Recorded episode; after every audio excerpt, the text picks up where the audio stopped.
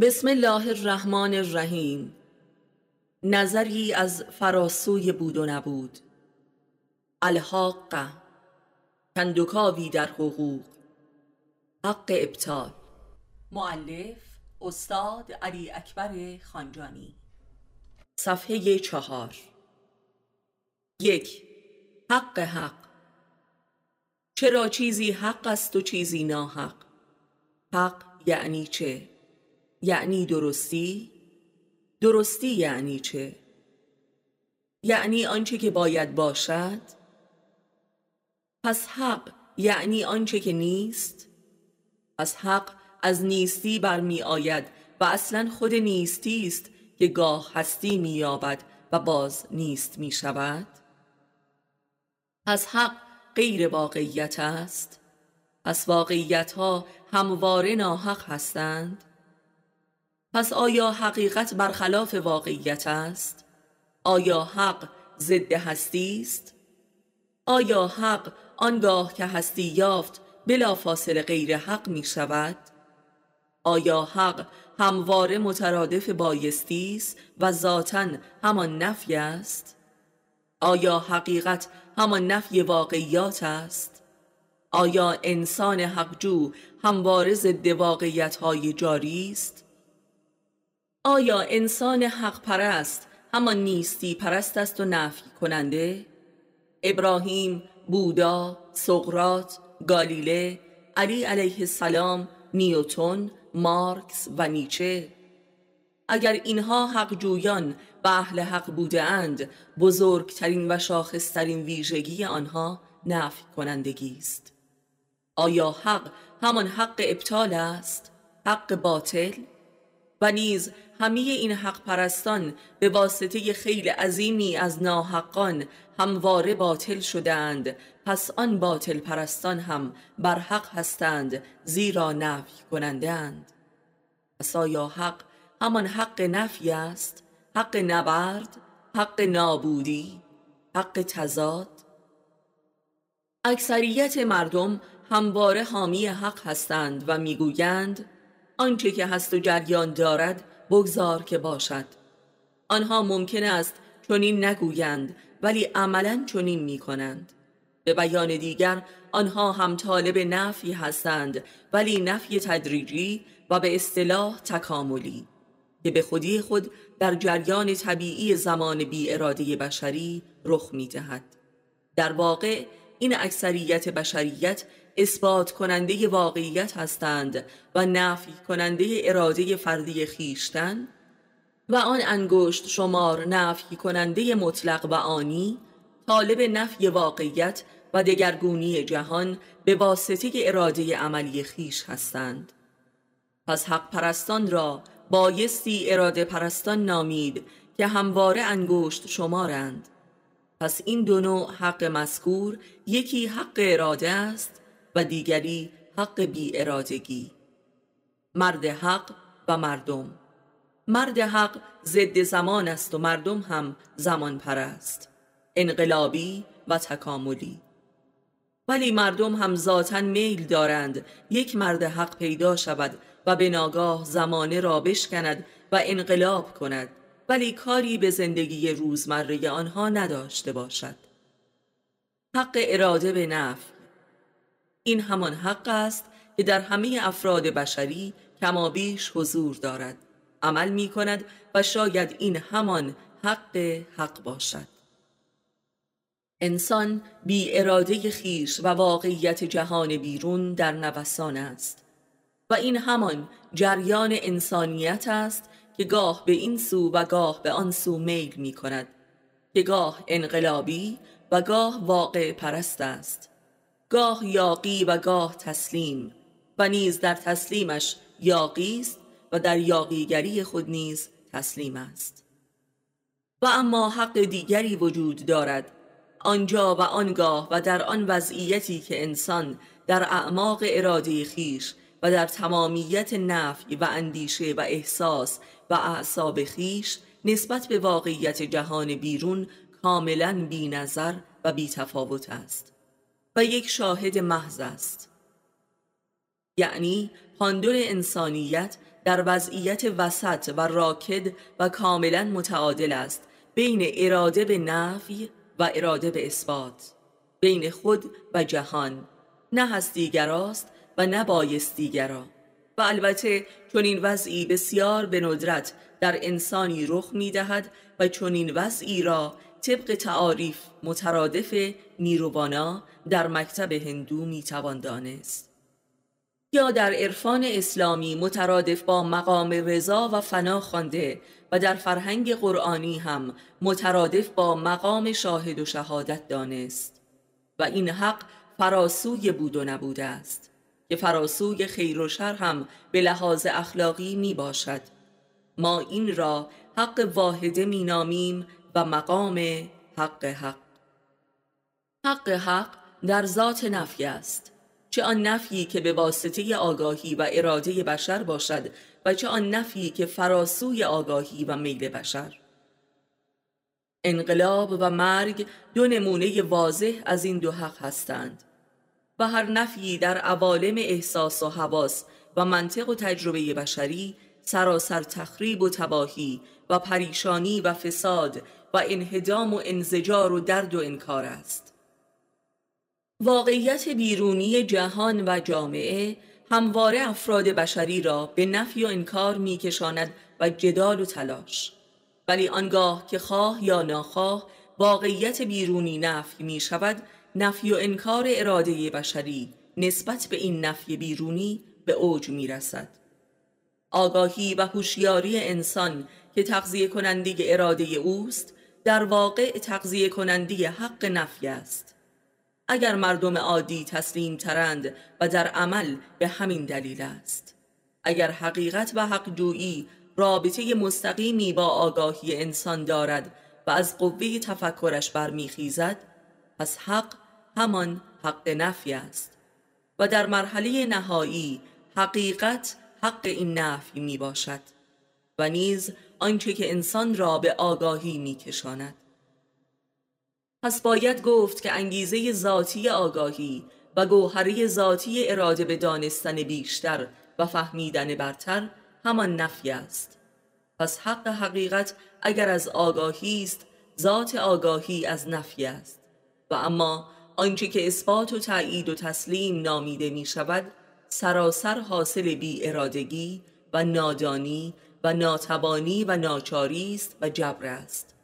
و انسان ذاتا به آن حقی نمی نهد و در آن حقی نمی خواهد و حقی نمی جوید ولی به عنوان واقعیت خواه ناخواه دارای حقی است که برای انسان تلخ است و انسان آن را نفی می کند بودگی را و آنچه که هست را و آنچه که روزمرگی است و جاری است و انسان برای بقا و استمرارش تمام عمرش را صرف می کند پس این نفی تلخ مترادف است با نفی کل تلاش های روزمره بشری یعنی نفی خیشتن و کل عمر و برنامه ها و اعمال و روابط و زوابط گویی که انسان مجبور به نفی است که نهایتا همان نفی تمامیت خیشتن می باشد جبر نفی همان جبر حق است و حق نفس است که نهایتا کل حق را هم نفی می کند.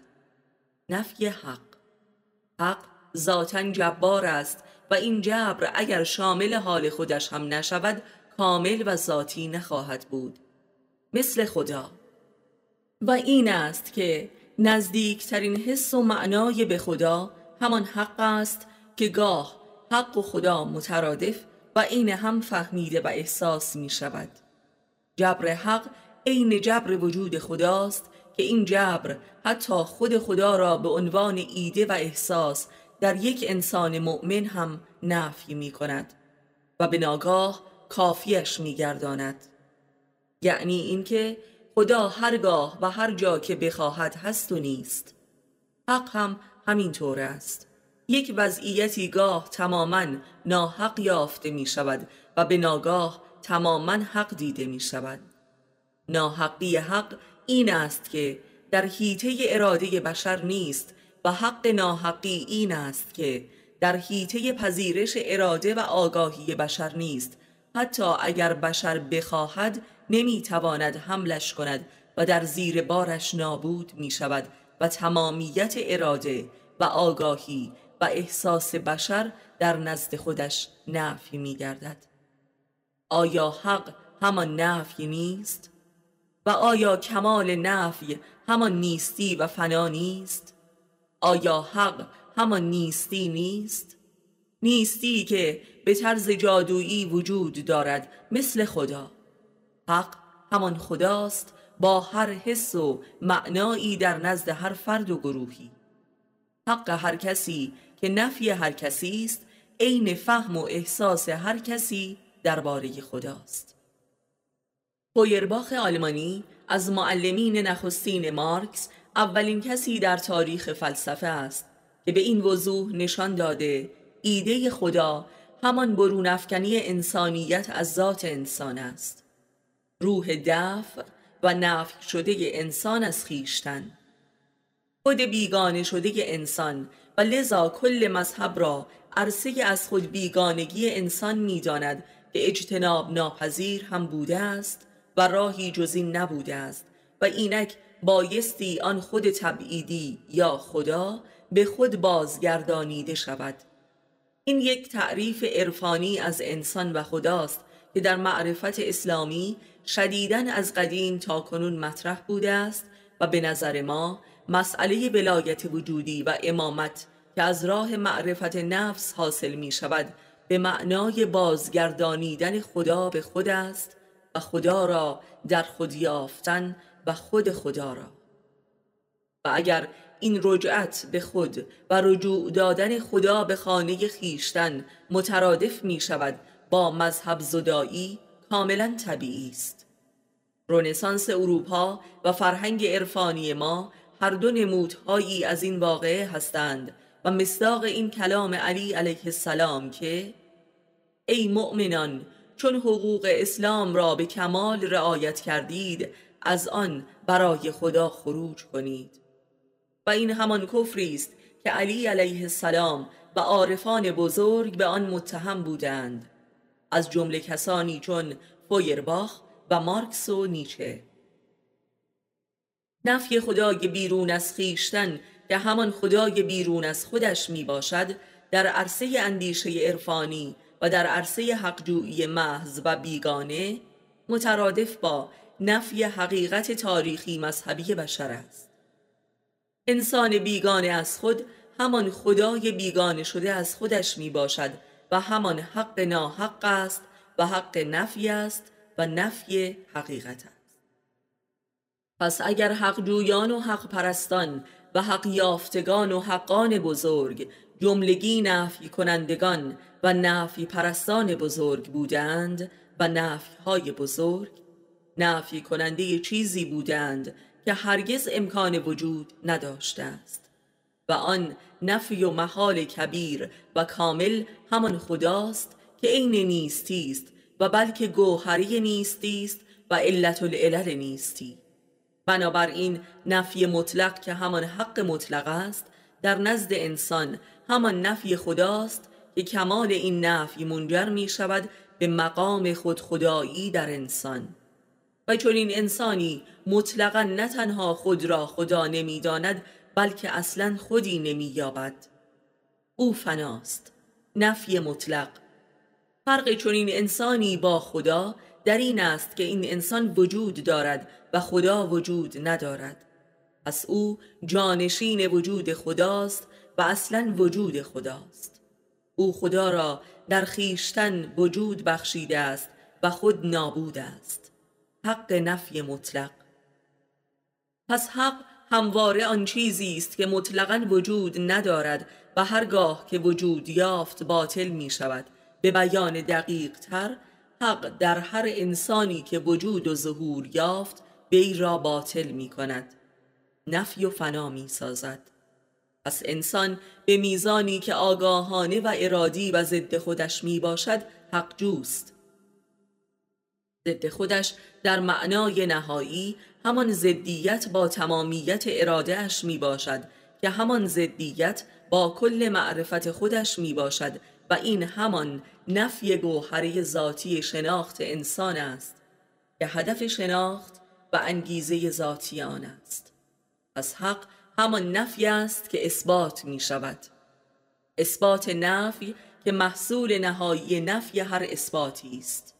زیرا حق به لحاظ فرهنگ کاربردیش در نزد بشر به معنای اثبات و ظهور و تصدیق کامل و اجتناب ناپذیر است که در قالب ماده رخ می دهد در عرصه هستی موجودات و وقایع عینی. حق هرگز امری تئوری و اعتقادی و فلسفی و کلامی نیست. اندیشه فقط باطل را شناسایی می کند و لذا ذاتا نفیگراست و نه اثبات کننده. اندیشه همواره جریان غیرقابل اثبات بودن نفی را نشان می دهد و نفی هر چیزی را که می خواهد اثبات کند. و لذا اندیشه ذاتا باطل کننده خودش می باشد و این حق اندیشیدن است. حق هر چیزی نفی آن چیز است. و لذا حق جویان نهایتا به نفی خدا می رسند به عنوان نفی چیزی که وجود ندارد. مگر اینکه وجود یابد و وجود نمی یابد الا در انسان که کانون نفی است. پس نفی آن چیزی که وجود ندارد همواره نهایتا منجر می شود به اثبات چیزی که وجود دارد. همان چیزی که نفی می شود و نیز همان جریان و گوهری نفی است که در آنچه که هست پیدا می شود و آن چیزی که هست عین همان چیزی می شود که نیست. این همان جریان دائمی ظهور معنا از ماده است. ظهور خدا از انسان و ظهور حقیقت آنچه که باید باشد در مادیت هر آنچه که هست و جاری می باشد. ذهن انسان خیزشگاه نابودی و نفی است تا این نابودی و نفی را در ماده عالم هستی بیابد. در این فاصله جهان معانی قرار دارد که تماما برزخی می باشد و پل ارتباط عدم وجود می باشد پس واقعیت بیرونی جهان و جوامع عرصه ظهور حق است. یعنی عرصه ظهور نفی که اثبات شده است و حق همانا درک نفی اثبات است و اثبات نفی. ما تا به امروز همه اثبات شده ها را نفی کردیم و حق این نفی را نشان دادیم و در این کتاب همه نفی کرده ها را اثبات می کنیم. دو حق قدرت. پس واضح شد که حق دارای قدرت است و آن همان قدرت نفی و اثبات آن است. ولی جاودانگیش لااقل در عالم خاک برای انسان همان قدرت نفی است نه اثبات. ولی بقای روزمره انسان در محدوده عمرش بر یعنی آن جاودانگی خود محتاج این فنای روزمره می باشد و نیز این فنای روزمره و مرگ تدریجی جز بر جاودانگیش میسر نمی آید و اصلا معلول آن است و این دو واقعی واحد و حقی واحد و قدرتی واحدند. و اما نفی و اثبات همانا نفی و اثبات مادیت است.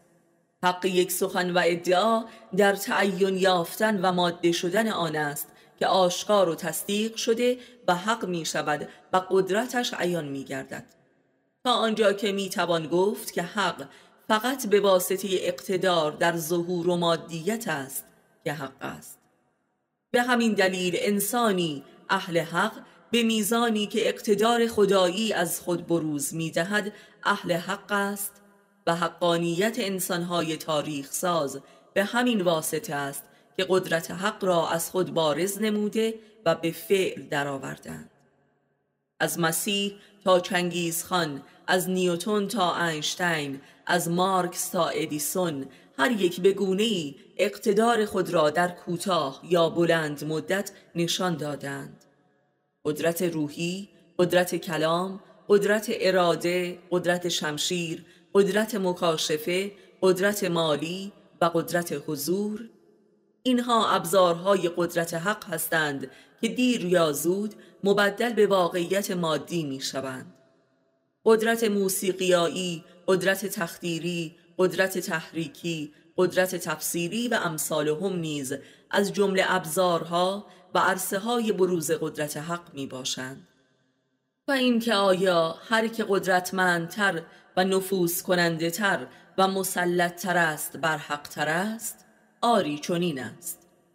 قدرت کوکاکولا و افیون و موسیقی و تبلیغات و تلویزیون داله بر حق و حقوقی در انسان است. همانطور که قدرت کلیسا و ملا و موعظه و گریه و خرافه و نظر و دعا. و همانطور که قدرت پول در مرحله نهایی از همه قدرت ها برتر و شدیدتر است و چه بسا همه قدرت های دیگر را تحت فرمان دارد و به قول معروف حرف آخر را پول می‌زند.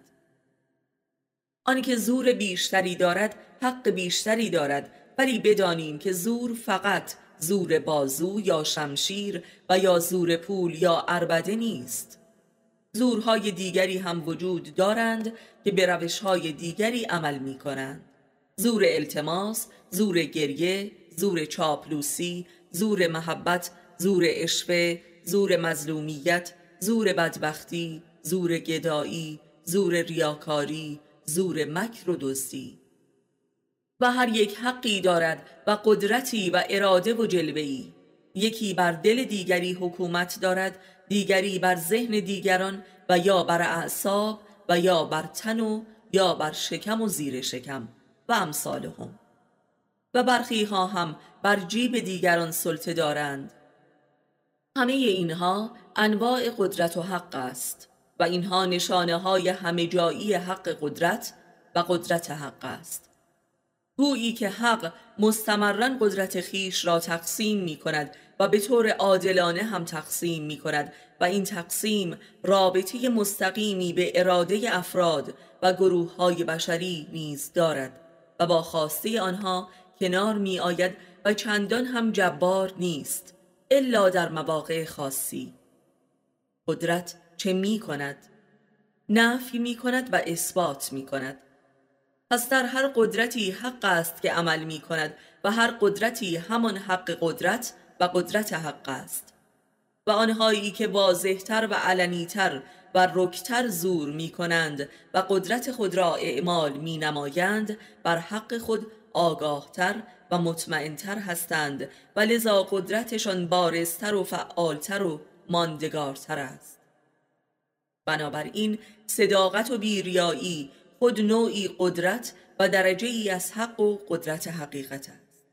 یعنی آنکه ساده تر سخن می‌گوید و ساده تر عمل می کند بر حقتر و قدرتمندتر است. بدین طریق آن حقی که در هر قدرتی نهفته است و آن قدرتی که در هر حقی وجود دارد و کلا در هر جایی که قدرتی حضور دارد از هیچ جانبی نه از جانب قادر و نه از جانب مقدور ذاتا ظلمی وجود ندارد. یعنی ناحقی رخ نمی دهد و آنچه که ناحقی و ظلم نامیده می شود فقط یک پندار است. پنداری که این حق را یا درک نمی کند و یا این درک را نمیپذیرد. از ظلم یک مقوله معرفتی است همینطور که عدالت. به همین دلیل هیچ به اصطلاح مظلومی از خود دفاع نمی کند بلکه فقط چانه می زند و معامله می کند و به دروغ فحش می دهد و در عمل تسلیم است و همکاری می کند و ارباب را کلا تایید می نماید به همین دلیل آنجا که اعتراض جدی و انقلابی رخ می دهد منشأ آن یک انسان دیگری است که از حق برتری وارد معرکه شده است. حقی که میل دارد چیز نابوده تری را به عرصه بودگی وارد کند و عینیت بخشد. پیامبران و متفکران رادیکال در طول تاریخ عامل این واقعه بودند که حامل قدرت برتری بودند و حق نابوده تر و نفی کننده تر. چیزی که وجود ندارد و می‌خواهد به وجود آید. این است جریان قدرت و حقیقت. لذا قدرت و حقیقتی جز قدر و حق خلق کردن و عینیت بخشیدن نیست. هرچه که چیزی نابوده تر و محالتر باشد و میل به بودگی و عینیت داشته باشد برحقتر و یعنی قدرتمندتر است. یعنی هرچه که احساس، ایده، آرمان، اراده و امری منفیتر و محالتر باشد و به حریم نابودگی و نفی نزدیکتر باشد ذاتا قدرتمندتر است. لاقل به این دلیل که برای رسیدن به عرصه وجود و ظهورش محتاج به قدرت عظیمتری می باشد و وجود انسانی که چنین چیزی را در خود داراست و میپروراند و به معرفت میکشاند قلمرو این قدرت و مخزن این قدرت و عرصه حق آن است. این قدرت از خود وجود انسان است که تولید می شود و چیزی را از عرصه نیستی به هستی می آورد آگاهی یافتن بر حق این چیز موجب اراده کردن به ظهور آن است. پس آگاهی همان ماده اولیه قدرت حق است و منبع تغذیه قدرت حق می باشد تا آنجا که انسان در ظهور آن چیز به یقین برسد و حق یقین و یقین بر حق آن چیز به واسطه معرفت پدید آید و اراده امکان به اراده کردنی کامل را بیابد. این گونه است که چیزی از عدم به وجود می آید. در اینجا می توان دید که یقین همان گوهره ذاتی قدرت است و چاشنی انفجار قدرت. پس حق قدرت همان معرفت است در درجات یقین. معرفت در باره آنچه که می‌خواهم و یقین در این باره که به چه شدتی می‌خواهم و آیا اصلا تا کجا و تا چه حدی می‌خواهم و این که آیا مطلقا می‌خواهم بی هیچ قید و شرطی و یا اینکه بستگی دارد و مشروط نسبی است. خواستن یا نخواستن. و به چه بهایی؟ بهای بودن یا نبودن؟ خواستن به قیمت نبودن خود. این است خواستنی کامل و مطلق که منشأ قدرت و حقیقت است. و آدمی به همان درجه ای که خود را نمی‌خواهد و خود را در معرض خطر و فنا قرار می‌دهد می‌تواند حقی را از ذات خود استخراج نموده و به عرصه اثبات و ظهور برساند. یعنی حق قدرت همان فناپذیری است. در درجات. انسان به میزانی که عرصه حیات بیرونی خود را به لحاظ ذهنی و اخلاقی و سیاسی و عاطفی و مالی و مالکیتی در قمار فنا قرار می دهد می تواند و این قدرت را می یابد چیزی را از فنای ذات خود به بیرون آورد و آشکار سازد و محقق نماید پس ایثار از بیرون موجب قدرت اراده می شود و حقی را از انسان به عریکه اثبات می رساند. انسان به واسطه پول پرستیش به پولی نمی رسد و آن مقدار پولی را که می یابد از طریق دیگری است. انسان به واسطه قدرت پرستیش به قدرتی نمی رسد و آن مقدار قدرتی هم که می یابد از طریق دیگر است. همانطور که انسان از طریق خدایا خدایا گفتن هم به خدا نمی رسد بلکه از طریق دیگری است انسان به میزانی که تمامیت حیات و هستی و دار و ندارش را به قمار فنا می نهد به عشق حقیقی که حتی دقیقا نمی‌داند که چیست به چیزهایی می رسد به قوتهای درونی و بیرونی. مثلا آقای راکفلر به واسطه اینکه شدیداً می‌خواست میلیاردر شود نشد. آقای لنین به واسطه اینکه می‌خواست حاکمی مطلقه و دیکتاتوری کامل شود به آن قدرت نرسید. پیامبران هم اراده نکرده بودند که پیامبر شوند و بعد پیامبر شدند. بنابراین در هر قدرت مادی یا معنوی حقی قرار دارد و اصلا آن حق به واسطه حقی سر برآورده است که ربطی به ایده و اراده اولیه بشر ندارد. تمام قدرت ها حاصل قمار فنای انسان از خیشتن است. زیرا حق قدرت همان نفی است و نفی کامل فناست. انسان به میزانی که خود را در جهان قبول ندارد و نفی می کند دارای حق و قدرت می شود و دارای قدرت اراده و قدرت ظهور می شود چه به لحاظ مادی و چه معنوی. نفی و فناپذیری منشأ قدرت است زیرا منشأ قدرت و یقین است. هر قدرت مالی یا سیاسی یا نظامی یا معنوی و روحانی و اقلانی در نزد هر کسی که هست بر حق است. قدرت شهوانی یا مکارگی و تبهکاری هم در نزد هر کسی که هست بر حق است. هر جا هر نوع قدرتی که هست حقی حضور دارد. جهان محاق قدرت است. حقیقت و قدرت واقعی واحد است و به عکس نیز تردید و تزلزل و افلاس و دریوزگی و رنجوری دال بر افول حقیقت در آن حریم می باشد که مستلزم ظهور حق برتری است. هر کسی که مجبور تر است ناحق تر است چه شاه باشد چه گدا. و اگر گرگه و مظلومیت ریایی را نادیده گیریم هر کسی در هر وضعی که هست باطنا و عملا راضی است و این رضای حق است که در وجود انسان حاضر و فعال و موجود است. و درست به همین دلیل است که یکی از رایجترین تعریف از حقیقت همانا رضایت است. رضایت از وضعی دال بر حق آن وضع است و درستی آن وضع. و اما گلایه ها همان کتمان و انکار حقیقت است یعنی کفر.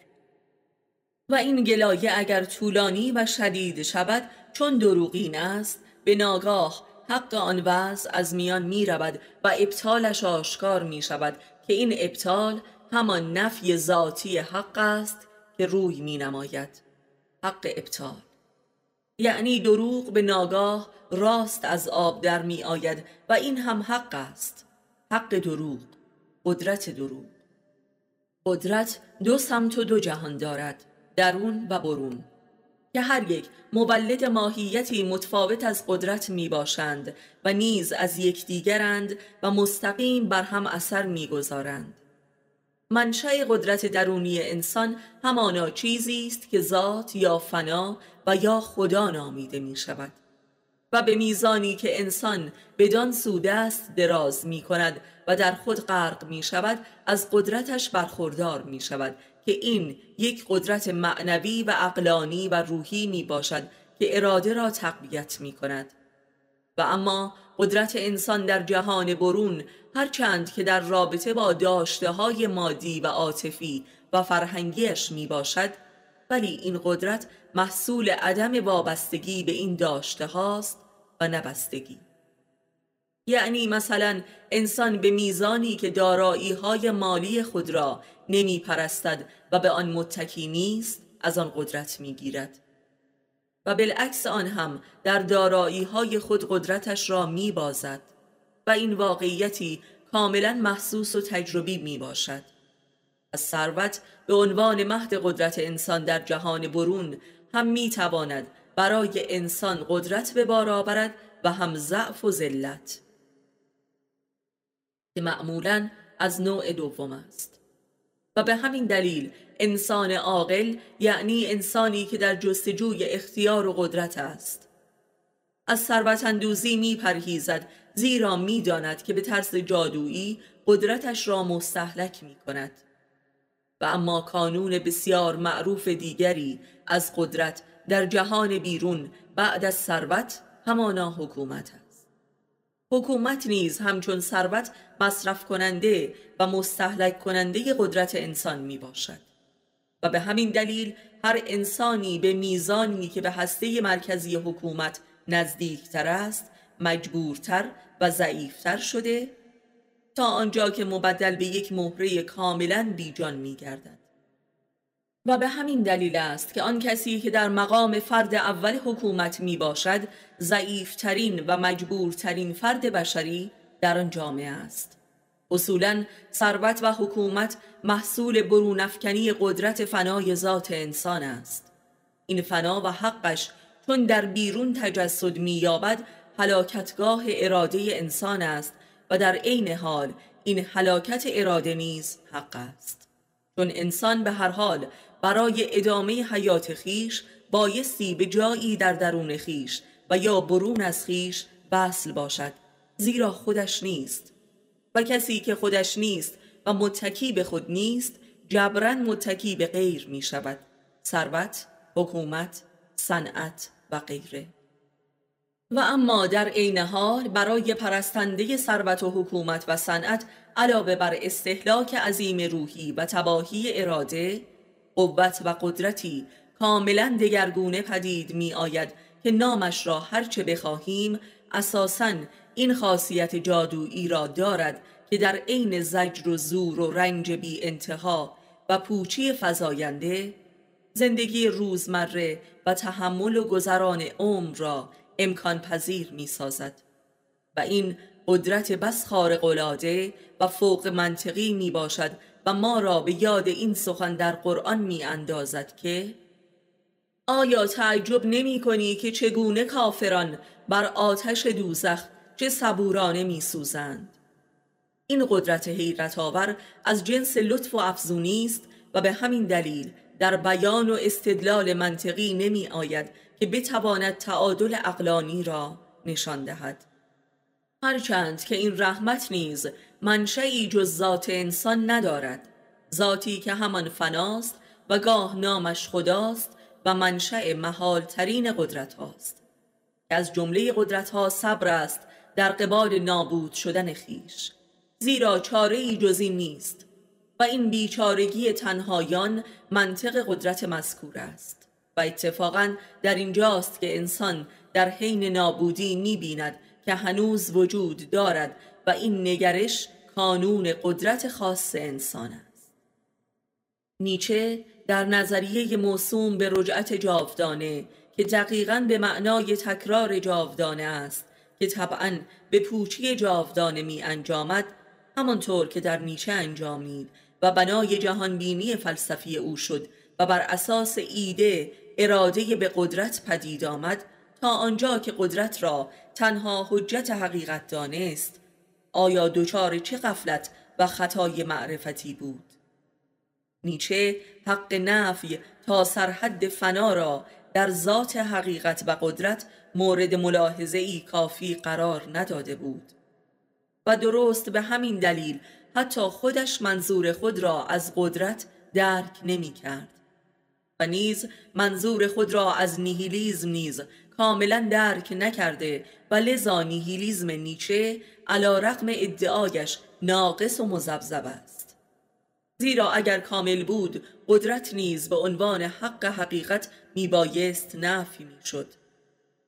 همانطور که در نظام اخلاقی نیچه که موسوم به فراسوی خیر و شر است نهایتا نمی بایستی عنصر صدق باقی می ماند.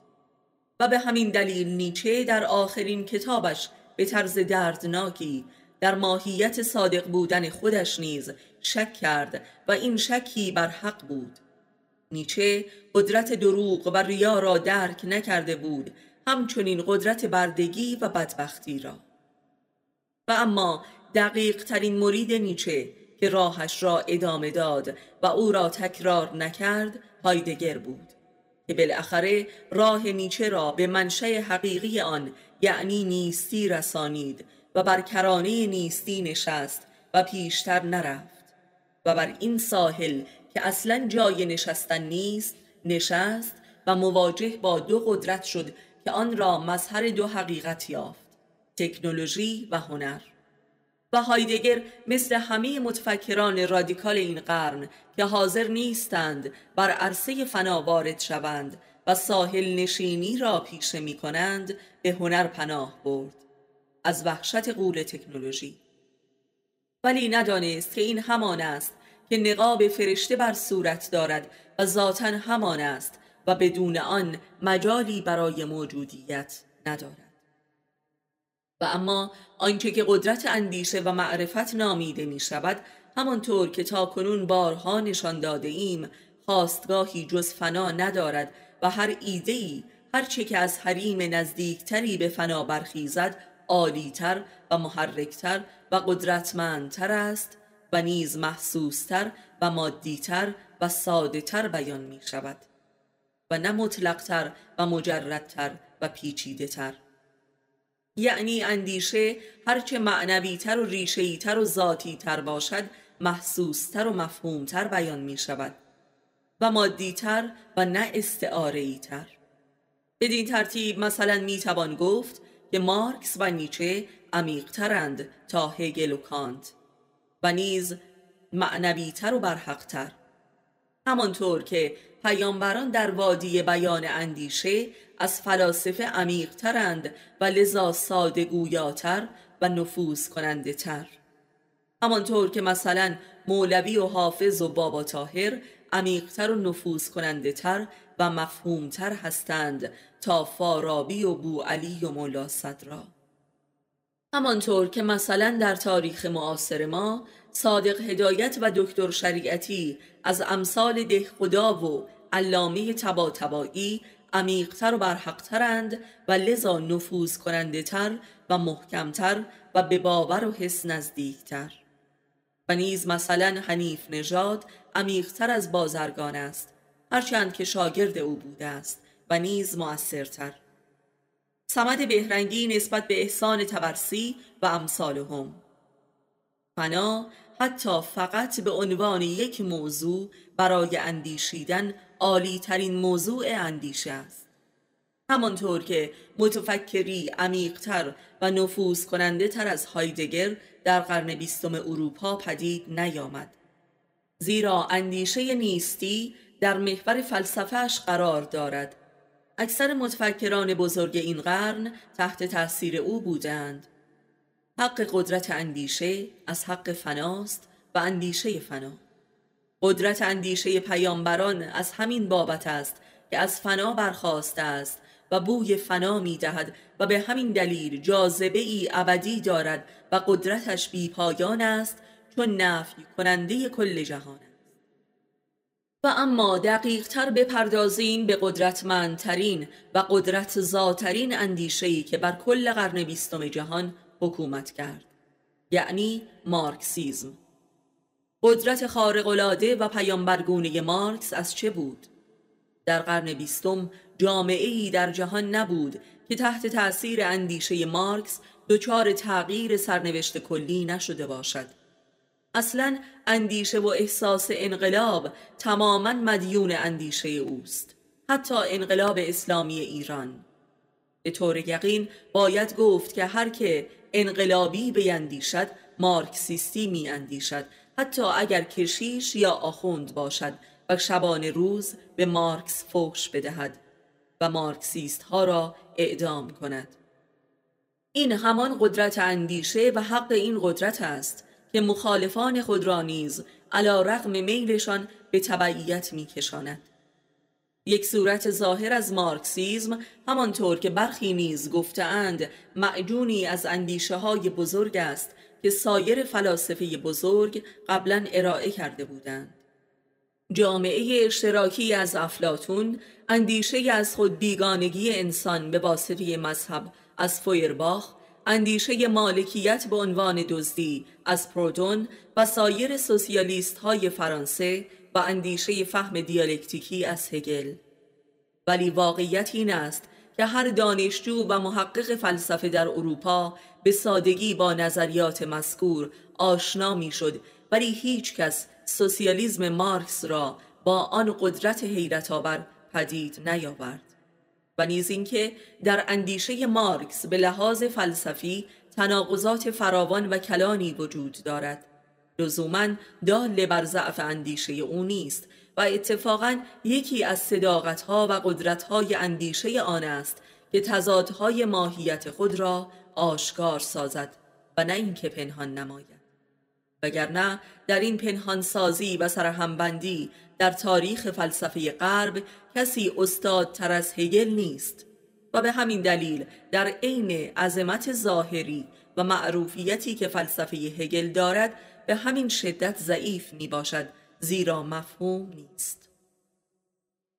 همانطور که خود هگل در اواخر عمرش در خطاب به کسی که از او درباره فلسفش سوال نمود گفت به راستی نمی‌دانم و آن موقعی که کتابهایم را می نوشتم می دانستم که چه می گویم ولی حالا فقط خدا می داند که چه گفتم. و به علاوه مارکس فیلسوف به قایت خاشعی بود هم در کلام هم در نوع زندگانی و هم در نوع مردن. وی هرگز ادعا نکرد که مکتبی بنا نهاده است و بلکه می گفت من مارکسیست نیستم. و بلکه وی خود را یک محقق در علم سوسیالیزم می‌دانست که به واسطه علم و خرد راه نجات بشریت را جستجو می کند. نجات بشریت به دست بشریت و نه به دست یک ناجی. زیرا در طول تاریخ ناجیان بسیاری آمدند و جوامعی را نجات دادند که آن نجات به گمراهی مضاعفی منجر گردید.